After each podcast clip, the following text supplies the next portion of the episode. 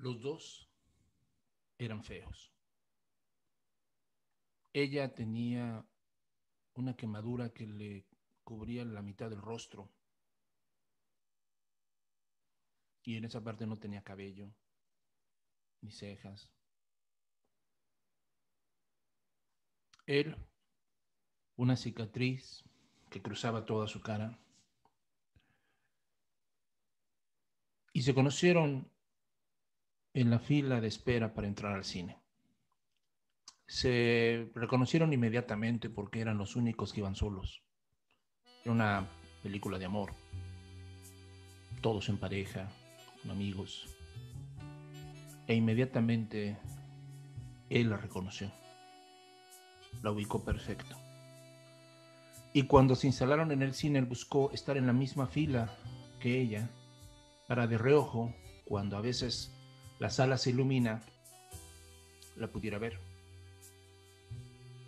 Y cuando eso sucedía, alcanzaba a resplandecer un poco la calva que ella tenía, el brillo de su piel quemada. Terminó la película como suelen ser esas películas, con su final feliz.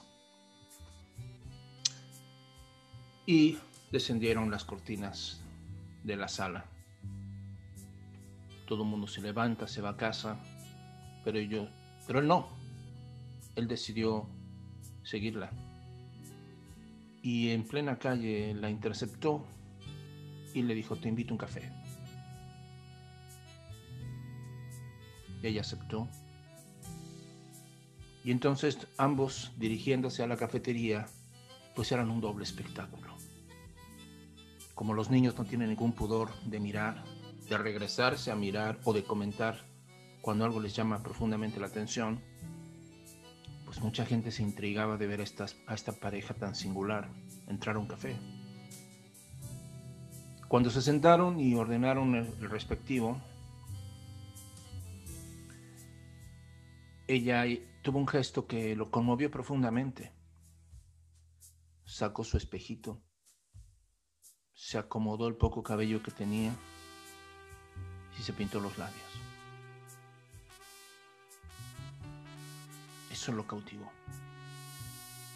Y entonces, después de horas de plática y dejar el café vacío, él le invitó a su departamento. Llegaron, se instalaron y la primera cosa que hizo esta persona fue cerrar las cortinas y apagar la luz. Y en la oscuridad, sin que nadie los viera, sin que nadie los juzgara, sin que nadie estuviera presente, él se acercó e imperceptiblemente empezó a tocar el rostro quemado de esa mujer.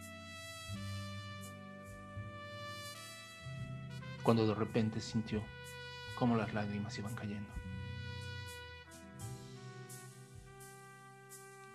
Y fue después que sintió esa manita de esa mujer cruzar su cicatriz con ternura, con detalle.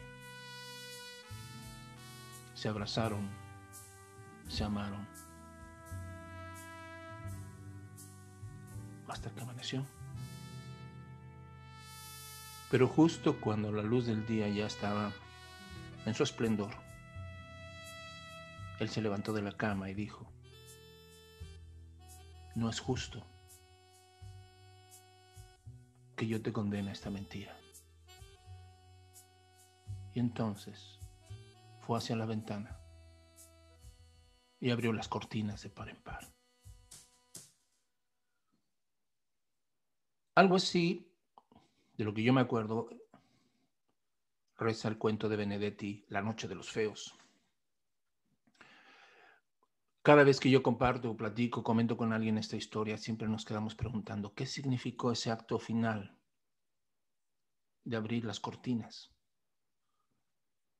Fue un acto de renuncia a esa mentira de que los feos no pueden amar, no pueden ser tocados. ¿O fue todo lo contrario, un acto de valor, de decir, no hay nada que ocultar, no hay nada que importe después de esto? No sabemos. Todos tenemos la libertad de interpretar el final de la historia como queramos, pero lo que sí sabemos, y esta reflexión del día de hoy va encaminada a esto, es que hay una verdad muy profunda en ese cuento. Y es que nos conocemos por nuestras heridas. Que es en esa intimidad en la que se producen y en la que se tocan que surge el reconocimiento más profundo con otra persona. Probablemente no haya, no haya reconocimiento más profundo que en esa identidad de una cicatriz, de una historia pasada, de un dolor. Cuando Ulises regresó de su Odisea, por temor a ser eh, asesinado por toda la gente que estaba queriendo quedarse con sus propiedades, con su esposa y todo lo que había dejado en Ítaca, fue convertido por la diosa en un anciano para que pasara inadvertido entre la gente. Y así fue recibido aún por su esposa, que no lo reconoce, y le pide a una mujer anciana que atienda a este hombre, mostrándole un poco de compasión por su estado de salud, por su vejez. Y cuando la anciana está bañando a este anciano, se da cuenta, reconoce a Ulises porque le ve una cicatriz en la pierna que ya sabía Ulises se había hecho siendo un niño. Nos reconocemos por las heridas. Cientos de años después, en la historia del Evangelio, todos llenos de incredulidad, eh, presenciaban a alguien que decían, sí, sí será Jesús, el que vimos morir. Y cuando Tomás cuestionaba y dudaba sobre este acontecimiento, Jesús le dijo, toca mi herida y verás quién soy.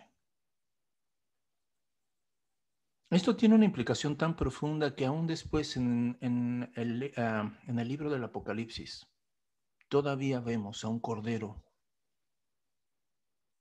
con las señales de haber sido inmolado, de haber sido asesinado. Y así se distinguía de los demás por sus heridas. Así es que el día de hoy yo les comparto esta reflexión en la que pareciera que los vínculos más profundos y más hermosos entre dos personas se dan desde esa vulnerabilidad,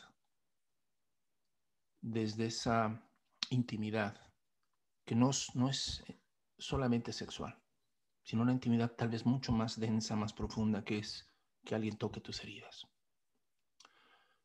Y desde luego, también las relaciones más bellas y sanadoras, pero también las más tóxicas y terribles, nacen de allí, de nuestras heridas. Como ven.